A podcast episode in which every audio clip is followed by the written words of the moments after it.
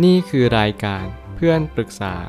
เป็นรายการที่จะนำประสบการณ์ต่างๆ มาเล่าเรื่องร้อยเรียงเรื่องราว ให้เกิดประโยชน์แก่ผู้ฟังครับ สวัสดีครับผมแอดมินเพจเพื่อนปรึกษาครับ วันนี้ผมอยากจะมาชวนคุยเรื่อง เลิกกับแฟนไปเพราะความงี่เง่าของตัวเอง จะง้อยังไงดี มีคนมาปรึกษาว่าอยากปรึกษาเรื่องแฟนเก่า เพิ่งเลิกกับแฟนมาคบกันมาได้ 2 ปีกว่าๆเกือบเข้าปีที่ 3 แต่ต้องเลิกกันเพราะความขี้เง่าของตัวเอง พยายามง้อแล้วเขาไม่กลับมา คือผมอยากจะทักตั้งแต่คุณทักเข้ามาในเพจแล้วว่า สิ่งหนึ่งที่สำคัญที่ผมสังเกตเห็นก็คือ มีความพิมพ์แบบห้วนๆหรืออาจจะเป็นบุคลิกอยู่แล้ว สิ่งนี้มันเป็นสิ่งที่สำคัญที่จะส่งผลต่อการตีความของคนเหมือนกัน อย่างสมัยก่อนผมจะเท้าความว่า ผมเคยพูดในแชทพิมพ์อะไรแบบนี้เป็นต้นกับเขาว่าอืมอ๋อเออ หรืออะไรก็แล้วแต่ พยายามให้มี ตัวอักษรเนี่ยให้เพิ่มมากขึ้น อย่างเช่นออก็คือออ่าง ไม่เอกแล้วก็ออ่างเยอะๆหลายๆตัว มันจะดูซอฟต์ขึ้น หรือแม้กระทั่งการที่เราพิมพ์แบบประมาณว่า อืม ก็อาจจะมีคาว่ามอม้าเนี่ยเยอะๆหน่อย คืออาจจะออ่างเสระอือมอม้า แล้วก็มอม้าสัก4ี่ห้าตัวขึ้นไป สิ่งนี้จะทำให้เราดูซอฟต์มากขึ้น ในการที่เราพิมพ์ไปหาเขา ก็เพราะว่าหลายครั้งเนี่ยเราตีความผิดไป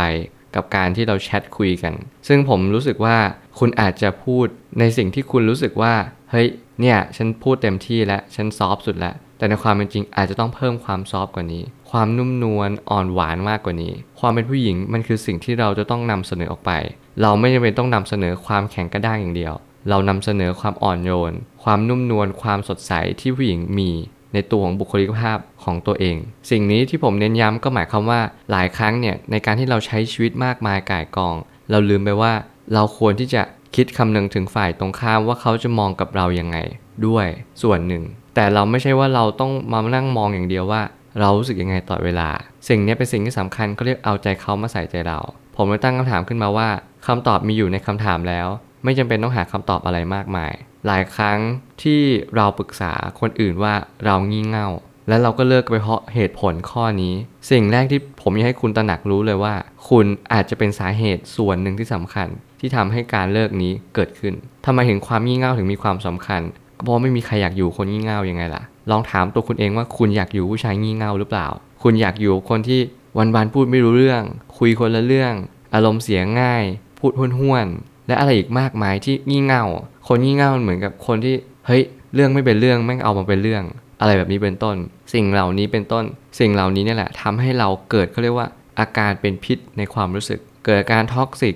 คนแบบนี้ไม่ควรเข้าไปยุ่ง ผมพยายามเน้นและย้ำเตือนอยู่บ่อยครั้ง แต่ถ้าคนแบบนี้มาปรึกษา ผมก็ไม่ได้จะว่าอะไรแต่ผมจะบอกว่าให้เห็นประโยชน์ในการเปลี่ยนแปลง อย่าไปเห็นว่าเฮ้ยฉันต้องเปลี่ยนตัวเองละทุกคนบอกให้ฉันเป็นตัวของตัวเอง ฉันเป็นตัวของตัวเองไม่ได้แล้ว ฉันจะอยู่ไปทำไม ไม่ใช่แบบนั้น คุณเก็บความเป็นตัวเองเหมือนเดิมนั่นแหละ ความเป็นคนตรง ความเป็นคนห้วน อาจจะไม่ต้องปรับเปลี่ยนมาก แต่การเป็นคนมุทะลุ เป็นคนขวานผ่าซาก อาจจำเป็นต้องเปลี่ยนบ้างเล็กๆน้อยๆ คือบางเรื่องไม่ต้องพูดออกไปทั้งหมด พูดแค่บางเรื่อง เพราะอย่างผมเนี่ย ผมก็เคยเป็นเหมือนกันในภาวะที่พูดทุกเรื่องที่คิด แล้วด้วยความที่ครอบครัวก็เตือนมาตลอดว่า เออ เราต้องเปลี่ยนนะ ถ้าเราไม่เปลี่ยนเนี่ย คนก็จะรับเราไม่ได้ หรือว่าอาจจะรับเราไม่ค่อยได้อะไรอย่างนี้เป็นต้น บางครั้งเราอาจจะคิดไปเองว่าแฟนเรายอมหนึ่งครั้ง ถึงแม้อีกกี่ครั้งก็คงจะยอมได้ ความคิดแบบนี้เพิ่มความหายนะมาในความสัมพันธ์มากยิ่งขึ้น คุณก็จะประสบกับความล้มเหลวของความสัมพันธ์ซ้ำแล้วซ้ำเล่า โดยที่คุณไม่สามารถที่จะเข้าใจได้เลยว่ามันเป็นเพราะอะไร หลายครั้งที่เราใช้ความสัมพันธ์เกินเบอร์ หมายความว่าแทนที่เราจะเข้าใจถ้อยทีถ้อยอาศัย เราเข้าอกเข้าใจซึ่งกันและกัน รวมถึงเอาใจเขามาใส่ใจเรา เรากลับไม่เคยทำแบบนั้นเลย เรามัวแต่ว่าคาดหวังให้เขาทำอะไรให้เรา คาดหวังว่าเขาต้องทำแบบนั้นแบบนี้แบบนู้น เพื่อที่เราจะมีความสุขในความสัมพันธ์มากยิ่งขึ้น แบบนี้สุดท้ายปลายทาง ผู้ชายหรือว่าฝ่ายตรงข้ามก็อาจจะเลิกกับเราไป ก็เพราะว่าเรามีความงี่เง่ามากเกินไป เรามีความเอาแต่ใจ เห็นแก่ตัวมากจนเกินไป การ spoil แฟนมากจนเกินไปทำให้แฟนเสียนิสัยได้เหมือนกันนะ อันนี้อยากจะฝากบอกคุณแฟนๆทั้งหลายที่มีแฟนที่ชอบ spoil อย่าพยายาม spoil แฟนมาก การ spoil ก็เหมือนกับการที่เราให้อะไรกับเขามากจนเกินไป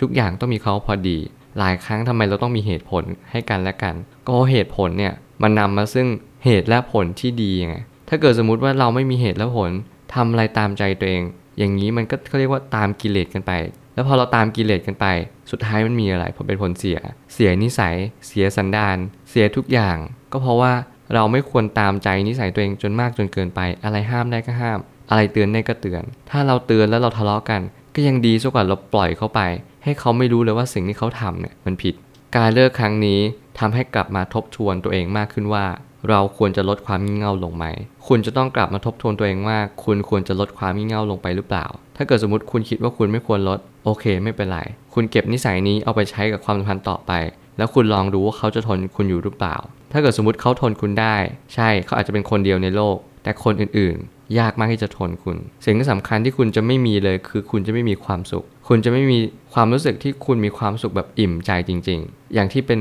ความสุขที่มันเป็นความสุขระยะยาว เช่นความเบิกบาน เช่นความแช่มชื่นในจิตใจ คุณจะไม่มีเลย ถ้าเกิดสมมติคุณอยากจะเปลี่ยนแปลงตัวเอง นี่คือโอกาสที่ดีเยี่ยม คุณลองทำดู มันเป็นสิ่งที่สำคัญมาก มันจะเปลี่ยนวิถีในอนาคตอย่างสิ้นเชิง และสุดท้ายนี้ไม่มีใครอยากเป็นที่ระบายอารมณ์ให้กับใครหรอก แม้กระทั่งตัวเราเองก็ยังไม่ชอบ นี่คือความเป็นจริงอย่างยิ่งที่ทำให้เราหัดที่จะเอาใจเขามาใส่ใจเรา มีเอมพัตตีกับคนอื่นมากขึ้น เราจะเข้าใจคนอื่นว่า เฮ้ย ตัวเราอะก็ไม่ชอบให้คนอื่นมางี่เง่าใส่เราเหมือนกัน เราก็จงอย่าไปงี่เง่าใส่เขาสิ เราเริ่มต้นแบบนี้ ทุกอย่างก็จะดีขึ้น ความสัมพันธ์ในอนาคตก็จะดียิ่งขึ้นตาม คุณก็จะเป็นคนน่ารัก และทุกอย่างก็จะดียิ่งขึ้น อย่างที่คุณตั้งใจเอาไว้ ผมเชื่อว่าทุกปัญหาย่อมมีทางออกเสมอ ขอบคุณครับ รวมถึงคุณสามารถแชร์ประสบการณ์ ผ่านทาง Facebook Twitter และ YouTube และอย่าลืมติด Hashtag เพื่อนปรึกษาหรือ f r ร e n d t a l k a ด้วยนะครับ